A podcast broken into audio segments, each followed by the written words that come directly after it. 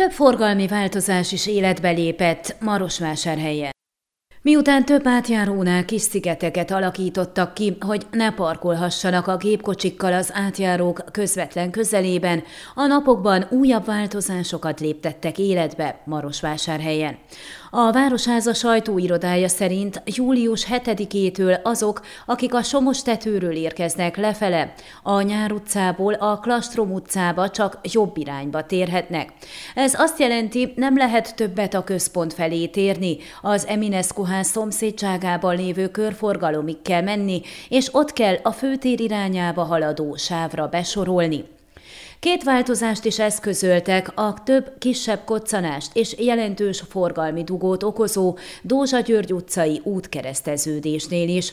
Itt, mint ismert, a kétszer két sávos Dózsa György utca egyik felén a Székelykakast felül érkező Március 8 utca van, a másik felén pedig a Termés utca. Korábban szó volt arról, hogy esetleg ide egy jelzőlámpát szerelnének, de túl közel van az autópálya leszálló sávja, és az ide kialakított kör forgalom a metróüzletnél, így ezt az ötletet nem tartották megvalósíthatónak. Végül a közlekedésügyi bizottság által meghozott, a rendőrség által jóváhagyott változások a következők. A főtér felől a vegyipari kombinát irányába, a Dózsa György utcában haladó autóknak tilos lesz balra kanyarodni a Március 8 utcába, valamint a Termés utcából érkezőknek is tilos lesz egyből a Március 8 utcába hajtani. Mindkét esetben a gépkocsi vezetők el kell menjenek a metróüzlet szomszédságában lévő körforgalomhoz, és onnan onnan kell tovább haladniuk az úti céljuk felé.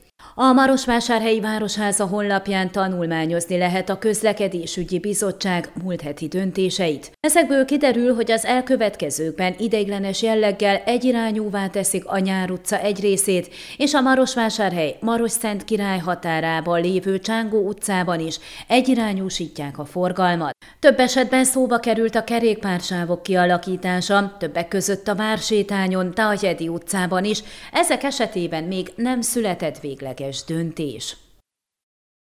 Ön a Székelyhon aktuális podcastjét hallgatta. Amennyiben nem akar lemaradni a régió életéről a jövőben sem, akkor iratkozzon fel a csatornára, vagy keresse podcast műsorainkat a székelyhon.pro portálon.